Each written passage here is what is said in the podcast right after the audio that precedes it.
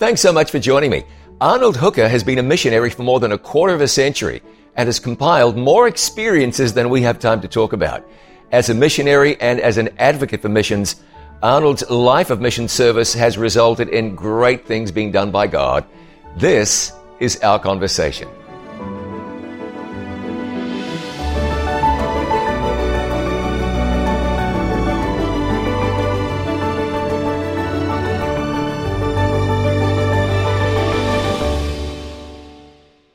Arnold, thanks so much for joining me.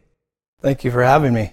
Okay, let's go back to the beginning. You're a missionary. Now you're a coordinator of missionaries, but more about that later. How did you get involved in mission work? Well, you know, when you're a young person, you think, I'd like to be a missionary. And in fact, uh, I tried to get into ADRA, but I was a furniture maker. My father was a furniture maker, and uh, my brothers are furniture makers.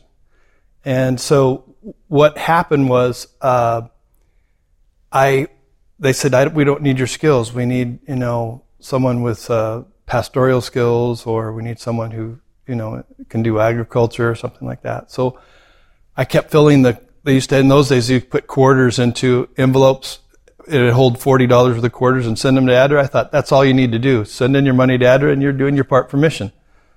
And, uh, I found a magazine one day called Frontier Mission Magazine, Adventist Frontier Missions, and I read it and um, I thought, I wonder if I could do that. And someone prompted me to to, to maybe start online, and uh, it wasn't online then, actually to to call them up and see if that would be something I could do. And that's kind of how it started. Okay, let, let's rush through this, but we'll come back. So you have spent how much time where? Where have you served? Well, I spent six years in Cambodia, and then actually coming back to the U.S. Uh, for uh, several years uh, finding funds for sending missionaries and stuff. And but for the last six years now, being field director uh, in Cambodia and Papua New Guinea. All right, and so, also Nepal. And er, earlier we were in Nepal. Yeah. All right, so Cambodia, and where do we begin? Tell me about your time in Cambodia. What were you there to do, and what did you do?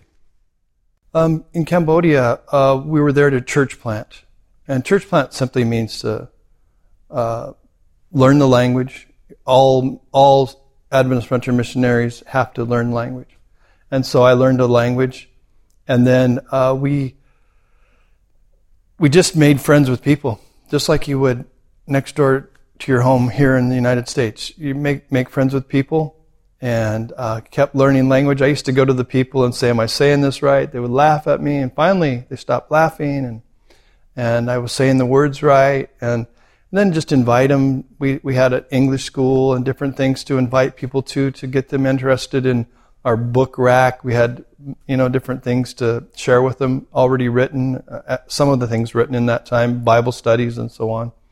And um, so, yeah, we just. So you, you went to Cambodia in what year? Uh, the, uh, I believe it was January or March of 1995. Okay, so we're going back a few years now. What was the landscape like mm. religiously? Mm. Talk to me what it was like to be a Christian mm. in Cambodia then. I want you to tell me too about the political situation that is as it relates to daily life and as it may or may not impact Christianity at that time. Well, many of your uh, viewers are going to know about Pol Pot, and Pol Pot was still alive during that time when we were there. The Khmer Rouge was just kind of phasing out and a new new government was coming in. In those days when we went, they would we would go through road blocks and they would check through your your luggage and everything. They they did they opened our luggage many times. Was there hostility towards Christians? Um, I don't think there was hostility towards Christians. I I think there was a there was an opening there that had never been before. They were coming out of diversity trouble like they had never had in their country, and they were looking for answers. And I think Christians at that time and and different organizations were there taking care of uh, the people like they'd never been taken care of by their own government. It was so poor. When we went there, they really wanted us to be there.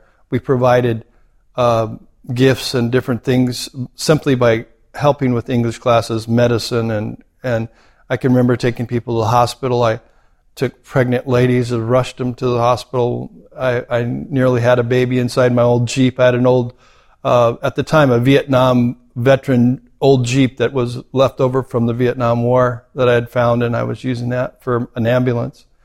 And um, yeah, it was it was a different time.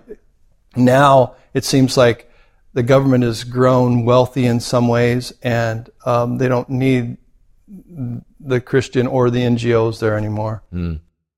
There's so much to talk about. I, I, want to try not to miss too much of it, but uh, let's walk through some of the practical sides of mission work. Because one of the things I hope, in fact, one of the things I know as we talk, there are going to be numerous people who say, "Yeah, I felt like God is calling me to mm. to, to either be a full time missionary or to become more active in supporting mission work."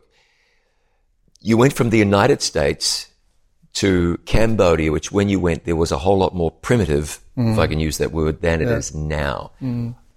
Walk me through that process. You, you went there with, with children. You went to a, a country that was very different from what you were like now, what, what, what, what the United States is like now, or what it, what it is like now.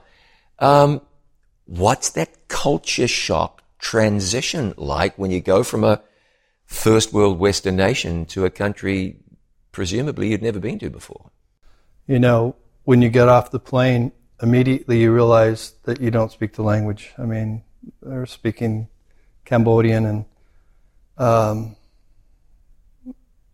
it's they're coming at you really fast with their language. You don't understand it anyway, and it sounds like they're angry with you. And and I can remember the smells because there were no public bathrooms or oh. you know and stuff like this. The smells were and the heat magnified that smell and and uh, just the flies and the and the different things that that it was just totally different and finding a place to live. We were we were blessed because uh, Scott and Julie Griswold were there uh, ahead of us and uh, and they had found us a temporary place to live while we learned language and stuff. Not all missionaries have it that good, right? No. In fact, them getting there, they were in the Khao Dong camps and the camps of, of Thailand um, after the war, they were helping there, and then they came into Cambodia to help the Cambodians later. So they'd already been there and, and understood the language and, and so on and so, so you forth. get to a place like that, did you ever say, we just got to get on the plane and fly straight home? I can tell you many times, you, you have, with tears in your eyes, you wonder why you even came here. And, you know, I don't mean it bad, but people can be misunderstanding of you and, and uh, misunderstand, misunderstand you. And misunderstandings happen and uh, I've been spit at. I've been, you know, I I can tell you story after story.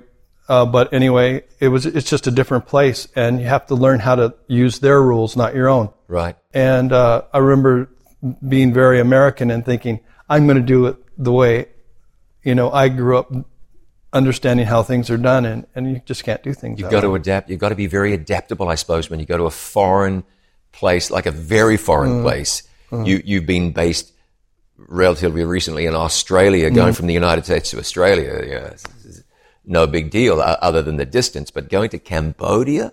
Mm. So what are some of the, I, I, don't want to major in the challenges, but I sure do want you to tell me about them. What are some of the real challenges you get there and you, you, you bed down, you find a place and now mm. life has got to crank up. What are some of the things that you faced or that missionaries face that people like me, you know, we just don't understand or don't know about. Well, one of the things that you can think about is like medical help. My little girl and I got in a motorcycle crash along with, we had four of us on a motorcycle, but anyway, we, we crashed and there was no, nowhere to go. We had to treat our own wounds and you just know, just nowhere to go. No, there, at, at that time there was no medical facilities. Now there's oh, sure. plenty of them now, yeah. but but in those days there was no no doctors, no nurses available, and so you had to be your own doctor and nurse, and that's a little scary, especially. Um, I can remember uh, when my family members was sick, and uh, I had to give them medicine that I didn't know exactly what it was, but I knew they had malaria, so I had to prescribe it, give it to them, and, and it, cured the sickness, and no one died. But you know, it's a little scary being a you know having to do those kind of things for yourself. And that's the way it was when we first went there. Now, you mentioned children. So me what it's like taking children to the mission field. Again, you didn't go to Australia. You went to Cambodia at a time when, as we've already talked, things were a whole lot more primitive than they are now. So what, what's it like for the mission family to take kids, little kids, into an environment like that? For the, for the most part, it's 100% positive. Uh, we, I took a two and a half year old. Uh, my youngest daughter was two and a half, Hannah, and um, the people just loved her.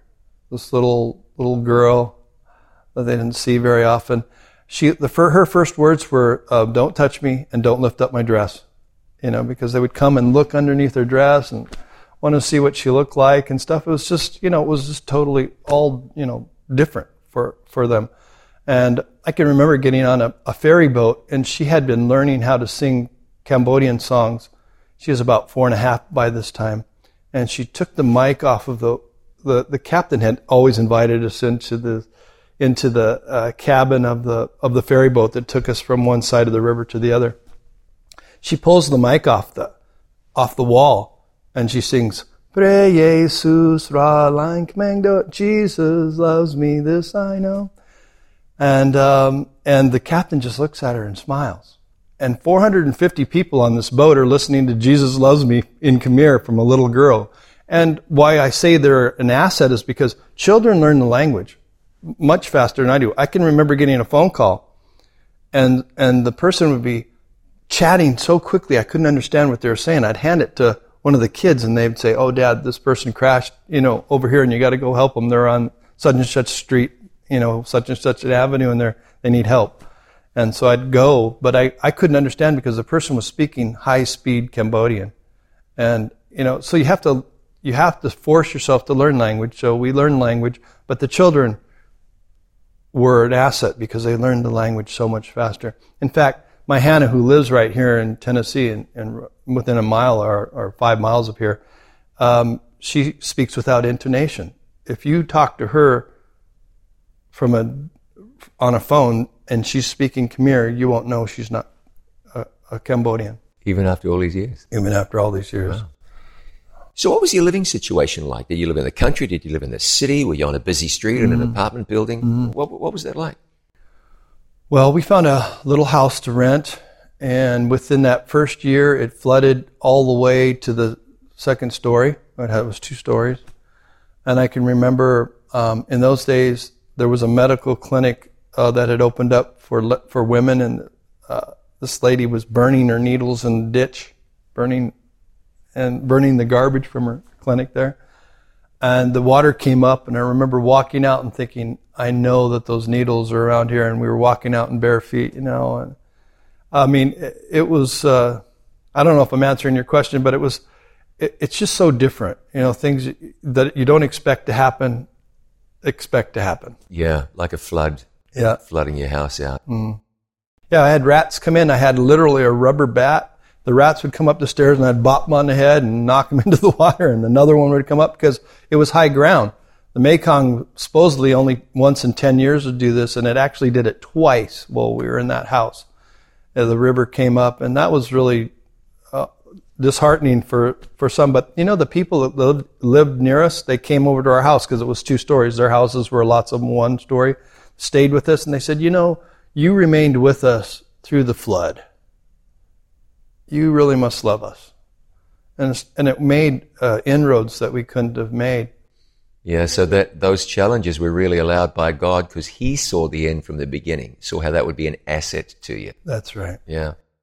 Practical things, you know, it didn't take me long to start thinking about food when you talk about an Asian country. Mm. What, what was the food like and, and was, was there an ad- adaptation process and was that difficult? They have a lot of fruits and vegetables that we have here, so that really wasn't that, that hard. And I fell in love with Cambodian curry. It's kind of sweet and savory and very nice. Um, I found out later they used the anchovies and a few things that I wasn't used to eating, but um, uh, they, we found that they could leave it out too. Yeah, so yeah. So um, yeah. So the food the was food okay. is the food is very good in Cambodia. Um, well, they eat a lot of different things that we don't eat. But I mean, to find food, it was fairly fairly easy. Yeah, but you had to live without lasagna and peanut butter and, and a bunch of stuff. So that that's another practical practical change you had to wrestle with. you know, you could get those things, but it was like ten times what it would cost in the United States. So if you if you wanted lasagna, like you mentioned, it was it was fairly expensive, and lots of times the bugs had already gotten into the package. So, you know, they say you've been a missionary uh, too long when you when you uh, throw the cereal out and eat the bugs. You know, so uh, our food often got buggy, and and uh, but you know now that it's changed after twenty, you know, five years, you can go to they have big grocery stores there now and everything. So it's not like it was, but we would find things past pull date, sometimes two years. We, I remember getting peanut butter that was just like almost solid in the thing. we stirred it and stirred and stirred it. It was peanut butter though. And when you miss something, you want, you want peanut butter, you know? So you move to a foreign country. It's hot as anything. The weather's lousy, unless you like that kind of thing. You, you, you crash a motorcycle with two of your kids on board there's no doctor. Your house floods. Not just that, you're worried about stepping on hypodermic needles that the lady doctor dumps in the ditch outside your house. You, you, you're eating food you're not accustomed to, and so on. You're a long way from home. The kids aren't seeing their grandparents hardly ever. But you hung in there because you do you hung in there because there was a purpose. There was something driving you. You were there to church plant. Mm. So let's flip this now. Let's start talking about the, the, the work, the mission work, mm. the outreach that you were doing. So mm. you, we've spoken about this a little bit. You're in a foreign country. Initially didn't speak the language. Sounds like everybody's angry when they talk and that's how Cambodian sounds if you're not familiar with it. But you've got about the business of sharing Jesus. So, so you, you, talked about making friends with people. Let, us drill down this because you were there for a reason and the, the hazards are the hazards and the troubles are the troubles. And that's what missionaries deal with. God bless them. How do you go about church planting? Let's talk about what happened. People wanted Jesus. Walk me through this. You know, um, our, our ministry was primarily to, to younger people because we had, we did start an English school and we didn't think it was going to be all that great um, so we put up some posters and banners around the city. Yeah, why did you start an English school? Um, because um, uh, we found out that if you were a Cambodian who spoke English, you could get jobs at the new airports that were coming into the country, and and in the tourist trade, you could find work and stuff. And so the kids were keen to learn uh, Chinese or English. And there was a Chinese school right up the road, so we were going to do competition with that. And I don't speak Chinese anyway, so we uh, started an English school, and uh, uh we put a we put a advertisement out just on little posters all over, and we were overwhelmed. 250 kids came out of this little village, and wanted to be in our English school. Wow. It dwindled off after a while because I'll tell you, we weren't prepared for 250. We had to do it in rotation at first. We had we had uh, even student missionary help and and uh, my my older children, uh, Shiloh, she was able to do English teaching even though she was you know I think maybe 13 or 14 at the time, and uh, Josh, my other son, he helped. And even Hannah, the youngest, she, she got involved in helping. People just love to hear a little girl speak in English and, and go through a lesson or whatever. Um, so this was a way for you to get into the community, mm. learn to meet mm. people, and take mm. it from there. Mm-hmm. Yeah. And then we started a Pathfinder group. Uh, we started doing things that the kids had never done. I found canals and different places to take them out in the truck and go swimming and do just floating on inner tubes. And a lot of them didn't swim; they were too far away from where we were at in Kampong Cham. There was the, the there was the river there, but a lot of them didn't go in the river. It was a danger, you know, kind of a dangerous place. It had went up and down. A lot of kids went into the river, but a lot of the kids didn't swim. So we would go to find places where they could stand on the bottom and splash and whatever, just enjoy enjoy being kids. Let me ask you a question I should have asked you already. Where's Cambodia? Mm. And where in Cambodia were you? Okay, so Cambodia is is pasted between uh, Thailand and Vietnam, and Laos just above, and China just above the whole thing. Okay. And so, um, and, and, going there, it's it's a settled. It, when you were there, it was a settled place. You mentioned Pol Pot uh, and a new government coming in. Was it explosive? Was it dangerous? How mm, would you mm. describe it? When we went, there was more landmines in the ground than people above the ground. And uh, one of the things we had to teach our kids is to n- notice the landmine signs because kids will play and stuff. And um, even after a bank built a bank uh, on a on a piece of property, and they um, they had minesweepers come in after it had already been dubbed okay, and they found three more landmines. And so they would they would take the landmines out during the day, and then and then Pol Pot would put them in during the night. And so you know it was. So as, as, a missionary, you went to a place that was literally a minefield, and and and where within the country were you? Uh, we were in a place called Kampong Cham, and uh, Kampong Cham was a um, was a village camp of the Cham, Kampong Cham. This is where the Muslims uh, were. Although we weren't targeted at the Muslims at the time, the the the um, the idea was is that we would reach the the Cambodian people at large. So the, we worked with the Buddhist people at, at, at that time. Okay, were you near a big city? Were you near a small town? How far was it to civilization? Um, Phnom Penh was the largest big city, and that was, of course, the capital city. When you when you got supply, you went into Phnom Penh. Uh, you know, of course, it's not that way today. Now, Kampong Cham has supermarkets and, and so on. Okay, you, you established an English English language school, and the purpose for you being there was to share Jesus with people. So, let, let, right. how how did you do that? practically speaking. There was a time mm. at some stage you got to open up the Bible. You know, you got to mm. get to that. So when you're gone, when you've gone to a very foreign culture, not a Christian culture like we live in here in the United States, how do you start building those bridges? Because one, one reason I ask you this is that principle that is employed in the mission field is important for us to employ in the home mission field. So how did that happen? You know, friendship evangelism's tried and true.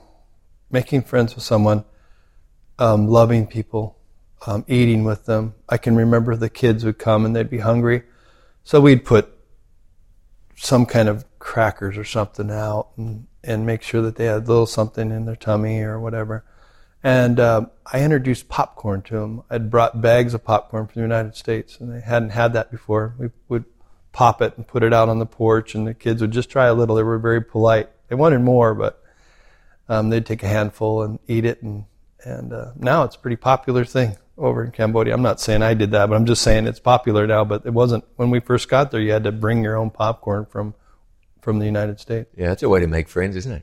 Yeah, yeah, yeah. I mean, just loving loving people, uh, whatever it would, whatever we did, we we took kids with us wherever we went. When we went on vacation, there would be a couple of kids go go along with us from the village. Yeah. And the kids always had the kids over for eat, eating with us and whatever we did, we had we, we just enjoyed the people and started being uh, a part of of them instead of you know the opposite. What sort of spiritual receptivity did you find? You know, I think that at the time there was uh, a, a good spiritual receptivity, but uh, one of the things that I found was lots of times people just want to be um, with the foreigners sometimes. Being doing cross cultural ministry is very good because people want to know the foreigner and and and it was it was a way to get into the people's hearts. They they wanted to, they wanted to know the foreigner and learn from the foreigner, but um, some of them were what we call rice Christians. They just wanted to be there for whatever whatever they could get and um, you know, but many of them stuck. We still have a church there in in Kampong and one in Suong, another place that we lived. Uh, after about three years, we moved to a place called Suong. There's there's a church there too. Um, the Kampong church is uh, is a is a, a big church there, and they and they use it for a training training center as well. That was after we left. Uh, we bought the property there, and now it's worth millions of dollars. I paid, I think I paid thirty thousand U.S. dollars for this big piece of property. Now it's worth lots and lots of money because it's right in the heart of the city. I want you to talk to me about how you go about, how you went about initiating those conversations with people mm. to introduce them to Jesus. Mm-hmm. Do you know? Um, I became very bold because I figured I had nothing to lose if people uh, didn't want to get into Christianity. So I would just tell them I'm a Christian, and and would you like to know anything about Jesus? And I hate to say it, but if they said no, I just moved to the next person. You, you know, I, I I think that sometimes we get stuck on just trying to find one person and get them in just because they're friendly or nice or because they live next door. But go to the next neighbor. If he really wants to know about Jesus, just keep getting, go further out. And so that's what we did. We just found new people to, to evangelize. And sooner or later, you know, people want to get to know Jesus and yeah. they want to know what, what, what makes, and so, again, some people won't uh, embrace Jesus, but some will, and and that's what happened. Somebody says, "Yeah, I want to know more about Jesus." Mm-hmm. Where did you begin as a missionary, speaking a foreign language, mm-hmm. far from home? Where did you start? Well, you know, it's interesting. After a while, I started an English class called uh, English According to Mark. So I would start right in the book of Mark, and I would just copy the the first page of Mark, second page, third page, and just start working them right through the life of Christ. And what's interesting about that is they start asking you questions about the lesson. What, what, is, what is this talking about? And, you know, and, um, and then some people just come straight to you like Nicodemus did and say, what do I need to do to be saved? You know, people would actually do that. I, not to say it's easier, it was easier then, but it does seem easier than it is now. The, the, the religion there has really taken a hold again. And um, while we have, when we went there, there was no Adventist presence. There's somewhere around uh, I guess somewhere around 90 Seventh Adventist congregations in Cambodia in, in these days. But um, in those days, there wasn't uh, very many uh, Adventist congregations. So let me ask you this: How does the church do today? Is it is it is it difficult? Is it easy? Mm. Or assuming it's somewhere in between those two poles, just how challenging is it to, to share Christ and win people to Christianity in Cambodia today? Well, it, you know, we have work all over Cambodia. We have a couple different projects. One, one amongst the Penang, which is a school, and uh, the girls weren't going to school until I mean they were quitting school around fourth grade. So we said let's let's fix that if we can. So we created a school where they can go, hopefully into college if if we can get them to, through their senior year in high school. Then we want to move them to college. We want them to have a choice, and uh, and then we have a, a, a work amongst the Muslim in, in um, one of our one of the areas there, and uh, they do a lot of medical work. And these people have had eye surgeries and and different things. And so one of the ways we reach the people there is to uh, simply just do what Jesus would do, do whatever we can for them. Uh, the missionaries there help with people's shacks. To, they help them b- make them better so they have a place to live. You know, you have to be able to do whatever you can. And when someone becomes a Christian from, from in that area, their families disown them. They don't, they won't help them with their harvest or anything like that. One, one such person actually was just, his wife left him and everything. She's come back now and actually become an Adventist, but I'll tell you, he took, he took a hit and the, the missionaries just kept loving him and helping him and, and buying generator or whatever he needed for his business and just kept w- working him forward. And uh, finally, he's now someone who is employed by the church and, and does church planting himself. I want to pick up more on, uh, on that with you in just a moment. Arnold Hooker is my guest. He's a missionary with Adventist Frontier Missions, has been involved in mission work for more than a quarter of a century. This is our conversation, and we'll be back with more in just a moment. At the very time the human family had departed from faith in God and descended deep into rebellion, God called a man who would be faithful, who would give an example of trust in God when no one else would believe. Commissioned by God to save the human family, Noah stands as a striking example of integrity in a faithless world. Learn how Noah's experience shines light on your pathway in another episode of It Is Written's new series, Great Characters of the Bible. When the world had reached its lowest point, God turned to Noah, who built an ark to survive a flood in a world where rain had never before fallen. Great Characters of the Bible, the story of Noah. Brought to you by It Is Written TV. Thank you for remembering that It Is Written exists because of the kindness of people just like you.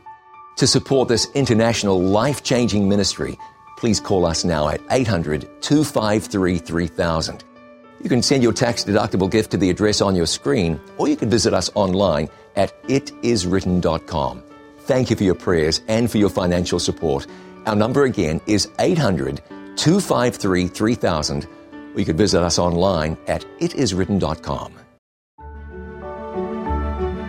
This is Conversations. I'm John Bradshaw, joined by Arnold Hooker, who for more than a quarter of a century has been a missionary and is still on the front lines of mission service. Arnold, I appreciate you being here. A moment ago, we were talking about some of the challenges faced by people in the countries where, where missionaries work. That is, if they come to faith in Jesus, things can really change. We're still talking about Cambodia. We're going to move forward in a moment. But when you were in Cambodia, you're inviting people to come to Jesus, but there could be some difficult consequences. What might they be?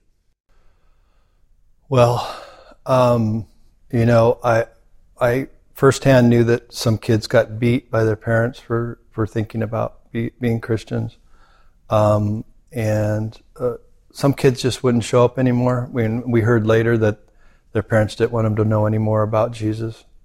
Um, you know, uh, it would be maybe like if your own son came to you and said, "Dad, I, I think I'd like to be Hare Krishna" or something like that. You know, it'd be it'd be difficult for you. Uh, you know you would probably do everything you could to keep him from. Maybe you wouldn't beat him, but but you understand what I'm trying to say. No, sure. And so, um, yeah, it's difficult it, when you uh, to be to be Cambodian. And they say is to be Buddhist.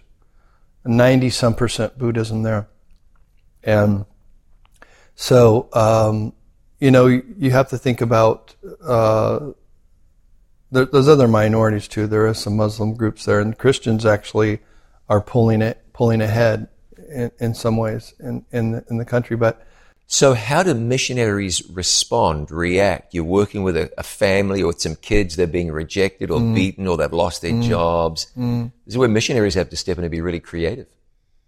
Well, I can tell you, um, Joshua Lewis tells the story of this little boy coming to him, and his ears are bleeding. And it wasn't because of that he was uh, wanting to become a Christian. It was because his dad was an alcoholic. But the missionaries uh, just took some water and bathed him and held him and cried with him and sent him back home. You know, that's all you can really do. Just keep a place where love is open, and uh, so that's that's what you do. You you you keep helping people until they get all the way through and says that whatever whatever God wants to happen to me, that's okay. We hear missionaries tell stories of the absolutely miraculous things they saw. What did you see? What did you experience that you that you said that was God working supernaturally? Well, you know, for myself personally, there's a lot of things, but I'll just say that one of the things that the most remarkable uh, recently, Diane and I were in Papua New Guinea. Um, I guess it was more like uh, three years ago. Time goes by quickly. Sure. But um, turns out that in Papua New Guinea, uh, we met two of the head wardens. And we were um, with the missionaries on an island. We were having lunch in this place, and these fellows were there, and they were having a meeting. And I said, "What's going on?" I just struck up a conversation with one of the men. He said, "We're we're all wardens of the prisons here in, in Cambodia, I mean, in, uh, in uh, Papua New Guinea. And, uh, and he said to me, he said, uh, uh, we're, we're Christians. And I said, oh, we're, we're Seventh Adventist. He says, I'm a Seventh Adventist too.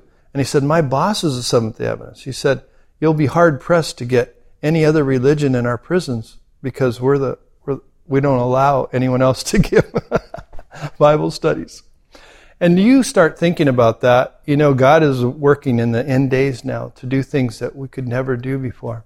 And of course, the Prime Minister of Papua New Guinea is, is a Seventh day Adventist, uh, James Marape, and uh, just a, a, a, neat fellow. We, we don't know him personally, but he wiggled out to one of our projects. That's a whole other story, but God is so good. He, he's putting people in our, in our way so that we can move the work forward quickly. Okay, so speaking of Papua New Guinea, these days you are with Adventist Frontier Missions, which is based in Berrien Springs, Michigan.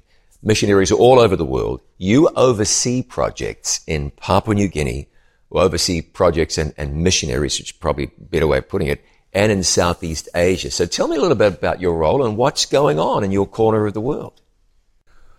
Well, um, in a creative access country that we're not going to say the name of, we were uh, working in a center there for influence, and uh, we're um, they do much the same kind of thing that I talked about. They teach English, um, and then they just do, do Bible studies and, and so on and so forth.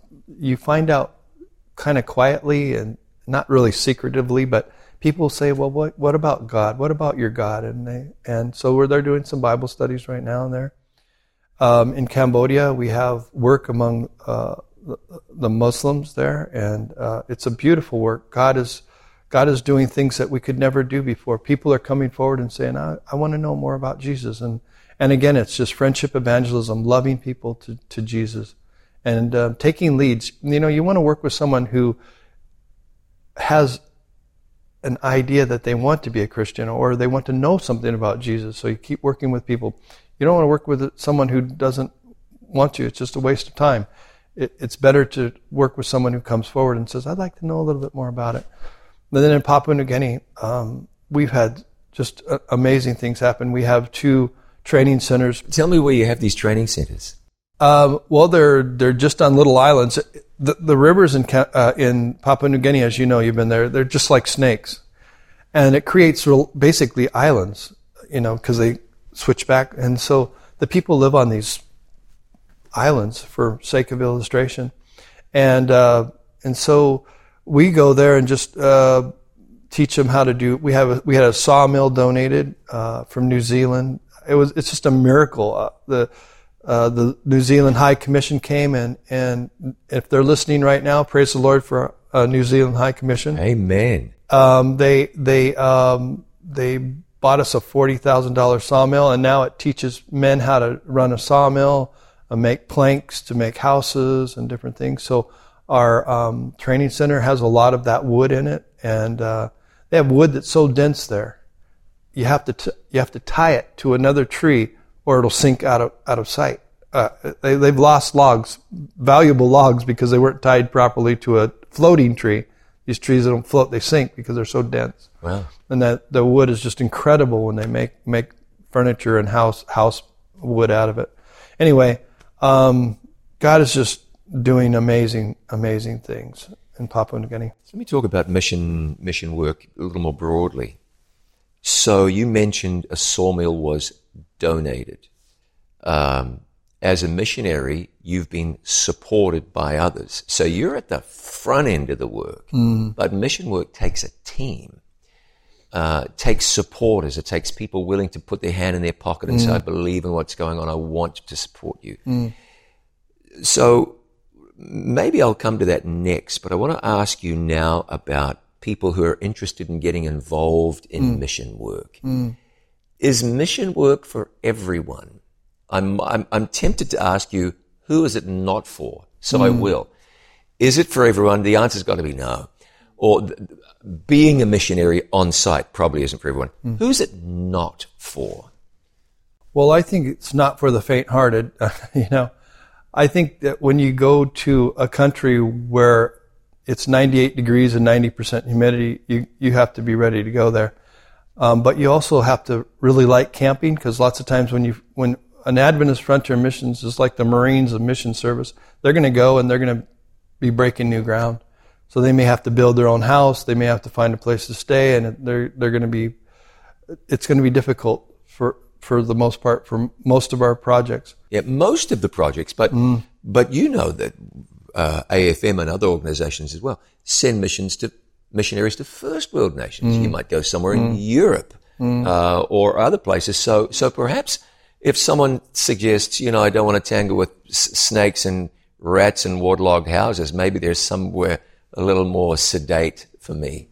Is, is that fair to be able to say it like that? Yeah, I think that um, there are some calls that uh, need less of of the uh, you know training that's available at Adventist Frontier Missions. Um, we we've had we've had um, even in Ireland we've had projects there. We don't have them there anymore, um, but uh, certain places are just easier. Um, Albania is is you would think it would be easier, but it's really not. So when you start thinking about some of the countries that you would think are, they're not. You know, it's still difficult. Yeah. I think you have to go with a, a spirit of um, what you what do you want me to do, Lord? What Yeah. what is it that Jesus wants me to do? And that, and that's the kind of person that we want to have in the mission field. I don't want to walk it too far back. I think your principle is, is, is absolutely right and very, the point is well taken. That, that spirit of, I may have to put up with some things, uh, that's, that's important to, to remember. So someone who's interested in mission work, clearly they're going to pray. They're going to talk to other people. But now at somewhere along the line, they've got to sit down. Maybe it's mum and dad. Maybe there are children. Maybe there are not. Might even be a single person. But they have to say to themselves, am I a candidate for this really? Or am I just going on a romantic notion from a mission book I read? How do you advise that person to, to go through that sort of self assessment process and say, maybe you are, maybe you're not? Where do they begin? Well, I think you begin by uh, calling 1 800 YES for AFM and starting through the process. I remember going through the process and thinking, oh, I'm not going to be able to do this. They're going to, you know, shut me out somehow. But yeah, go through the process of just, just going to AFM online or whatever. And uh, afmonline.org is what I think it is. And, um, and just start through the process of, of signing up. Um, you know, we have uh, what we call platinums. This is a group, there's about four groups that go out as missionaries.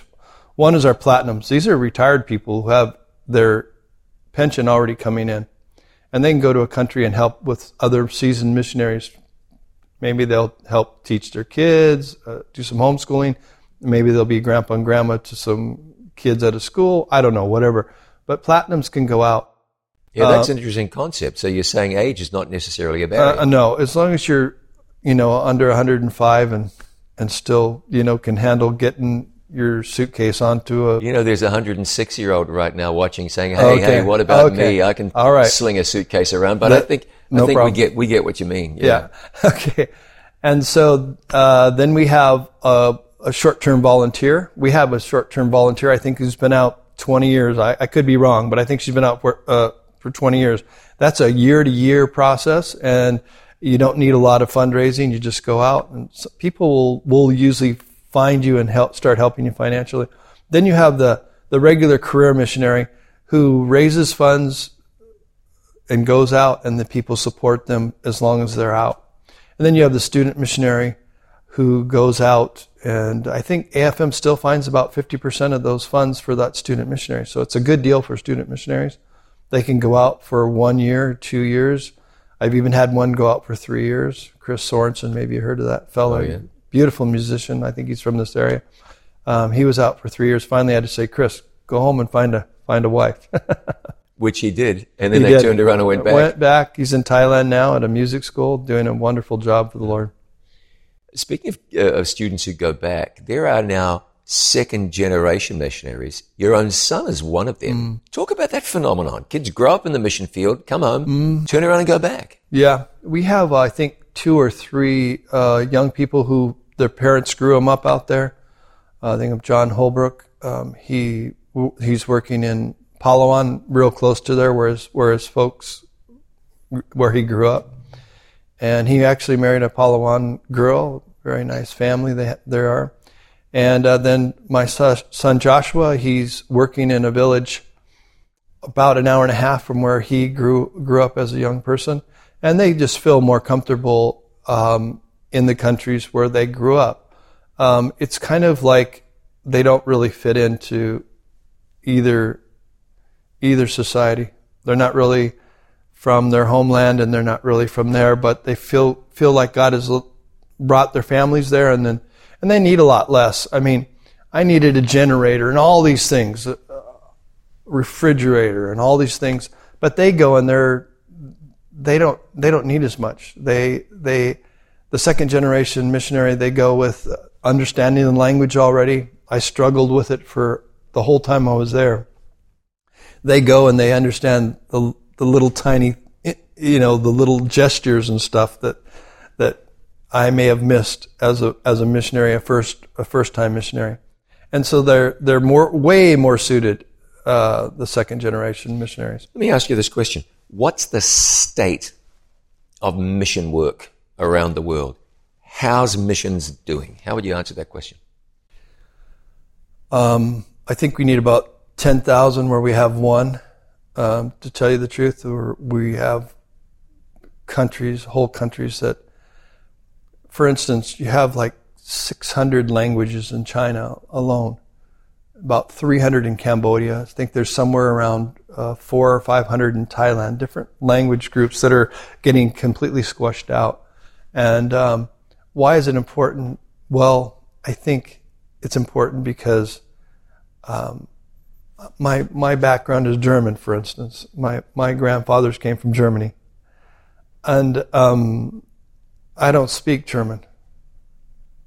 I can say a few words, and but I'm just trying to say that we we need missionaries from every all the groups around it, you know, and to speak the heart language, to go and learn the language is, is the first lesson we learn it.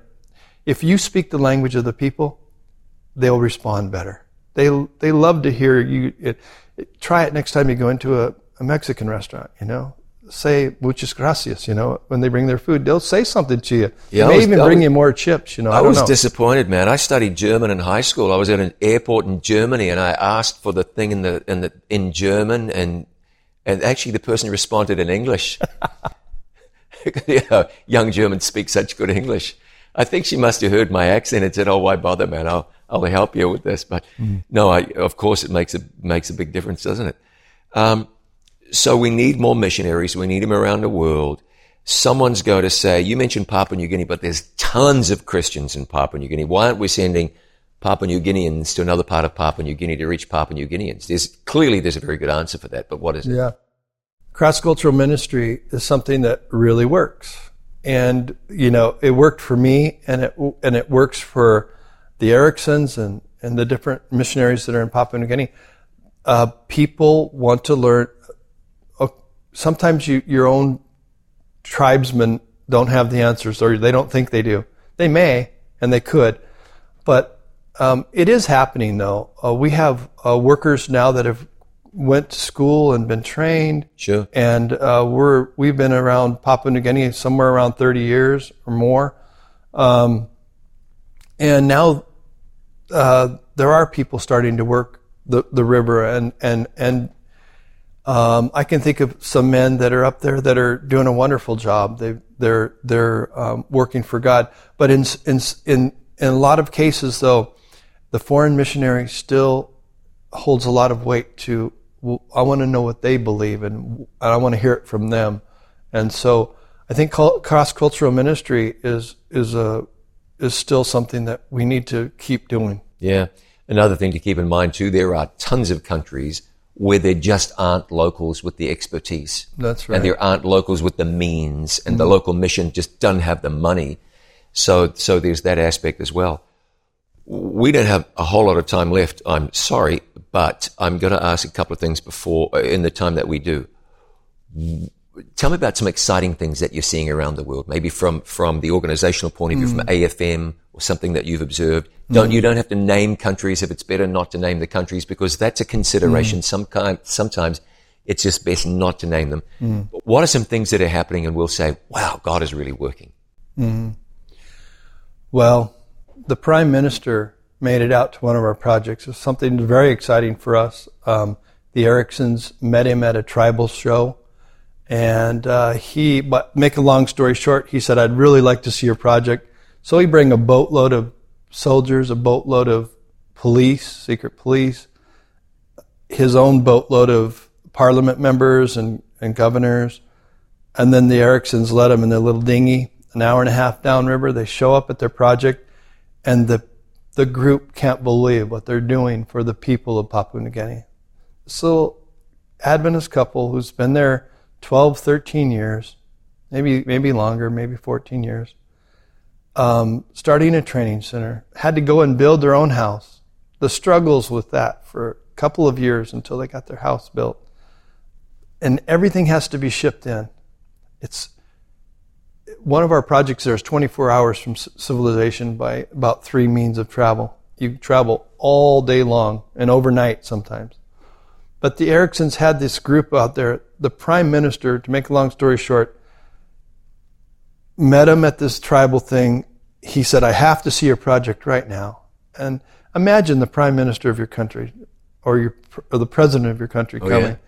And it's just so exciting. His, his name is James Marape, and James came. And at the, he was so, so excited. They gave him 12, about 1200 US dollars. that's a lot of money for the, this country. And sure. Uh, I, I can just imagine, uh, you know, their excitement and seeing this. They said, spend this on what do something with this money to help people. And then the man took out his business card, the prime minister, wrote his personal phone number on the back, and said, if you ever need something, let me know. Imagine that. The prime minister saying, John, here, here's, uh, here's, uh, here's my personal card. If you, if, if you need help yeah, with that's something. God really working. Yeah. And so I praise God. Things are shaping up in the world to where um, God is putting people in high positions so that His work can be finished. And I believe that we're living right in the end of time. Yeah. I imagine there are places that missionaries just have a hard time. And I want to ask you how they deal with that.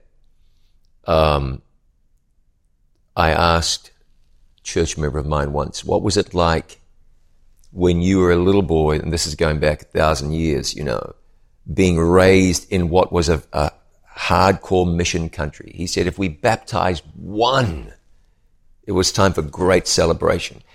How do missionaries hang in there where they're there to church plant, they're there to win souls, but some places are just difficult? Mm. How do they get through that? Um, you know, I think that a lot of the countries we work in, if we baptize just one, you are excited. Um, if one person comes forward and says, I, am starting to get it. I, I, I'm starting to love Jesus. I understand why you're, why you came and why you're excited about being a Christian yourself.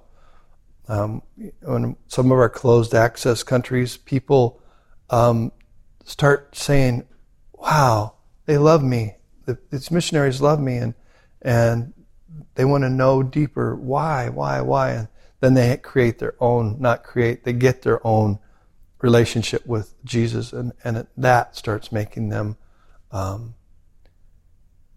love love Jesus even more because they start knowing Him for themselves. There are some churches that are very much on board with missions. They support missions. They support mm. missionaries. Many churches do not. Mm. What could somebody do at a local church level to say, "Hey, we want to we want to just kind of kind of bend the church in the direction of supporting mission work"? Can I tell you honestly? Yeah. Okay. I would find a, a couple that's going out and the church would put their picture on the wall and say, that's our missionary. They would, um, every, every week have a mission update. Sometimes Skype them in. It'll be in the middle of the night for the missionary. Doesn't matter. They can go to a lit marketplace and, and have, have it come o- over the screen on the, we've got, we've got churches with all this video equipment and stuff that, that could be used for something like this.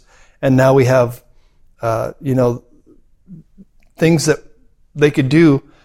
What I'm trying to say is make your missionary uh, a priority. Ellen White tells us some 150 times. She says, it's not what is done here that makes the church temperature go up as far as the, the people coming in. It's what's done over there. And um, so if we have a church that is excited about missions over here, they're going to grow. That's right. A lot of people worry, pastors will worry about that oh, I don't want to see any money going out to support missions overseas because mm. But what we've been told is support for mission there will mm. result in greater support for mission here. So it's good for mm. congregations to get on board, isn't it? You know, here in Tennessee, some of you may know Wolf Shadimsky. He told me one time, he said, Arnold, he said to me, um, my church has grown because I put missions in our mission statement. And I said, is that all you did? And he said, yeah. I challenge churches Uh, Seventh Adventist churches to put missionaries in their mission statement. Support them. It may change some little budget from, you know, $1,000 to $6,000 or whatever the missionary takes to be out there, but that church will grow and they won't have to worry about money or, anymore. And it'll just keep growing and they'll wonder why they didn't. And then they'll put another missionary up and another missionary up and another missionary up and then we get to go home. Amen. We've got about two and a half minutes. So what fires you up? You've been doing this for a while. You've seen just about everything. Are not many missionaries are going to call you and say, I need help with X. And you're going to say, what in the world? This is new. You've seen it all. But you're, you're, you're driven by the Lord to go forward. What is it that, that gets you up in the morning, uh, puts wind in your sails, excites you about what you're doing? I think as a young man, I thought I was going to go to Cambodia and everyone was going to become a Seventh Adventist. I don't, I had this, this dream like that. And I think it gets crushed, but I, I think what what gets me is when I hear there's another 80 or there's another 40 ready for baptism. There's another one person ready for baptism. Yeah. That gets me. When someone gives their life to Jesus Christ, that gets me. You've seen it happen an awful lot. We know Jesus is coming back soon. So what we know is you're going to see it an awful lot more. Thank God for that. Mm-hmm. I appreciate you taking your time. Let me pray with you before I mm. liberate you. Can we pray? Yeah. Let's pray. Father in heaven, we're thankful today that you've given us an opportunity to know you and then share you with others. I'm grateful for what Arnold and Diane are doing at the sharp end of mission work. We're thankful for AFM and the many Adventist Frontier Missions missionaries around the world. We, I pray you bless them and other missionaries besides. Remind us again, Lord, we are a people of missions. We're committed to seeing the everlasting gospel go to earth's remotest bounds. Bless my brother and his family. Keep them close to you. Energize them. Anoint them. Fill him with your spirit, we pray. And thank you in Jesus' name. Amen. Amen. Arnold, thanks for joining me. It's been fun. Really thanks for having me. Yeah, Sorry about the you. tears of joy here. No, tears of joy are always welcome. And thank you for joining us. We both appreciate it very much. I'm going to remind you again. God has called us to take the everlasting gospel where to every nation, kindred, tongue, and people. Jesus said, this gospel of the kingdom shall be preached in all the world for a witness to all nations, and then the end will come. If God is calling you, even if you think he might be, contact AFM, speak to the pastor of your church, call somebody, say, what do I need to do to find out more about this? And if you or your church isn't supporting missions, then go to the Lord right now. Tell him that you purpose for that to change and you want to do more to see earth, uh, to see this earth lightened with the glory of God as the gospel is taken to places where now missionaries are doing everything they can to lift up Jesus. Arnold Hooker has been my guest. Thanks for joining us. This has been our conversation.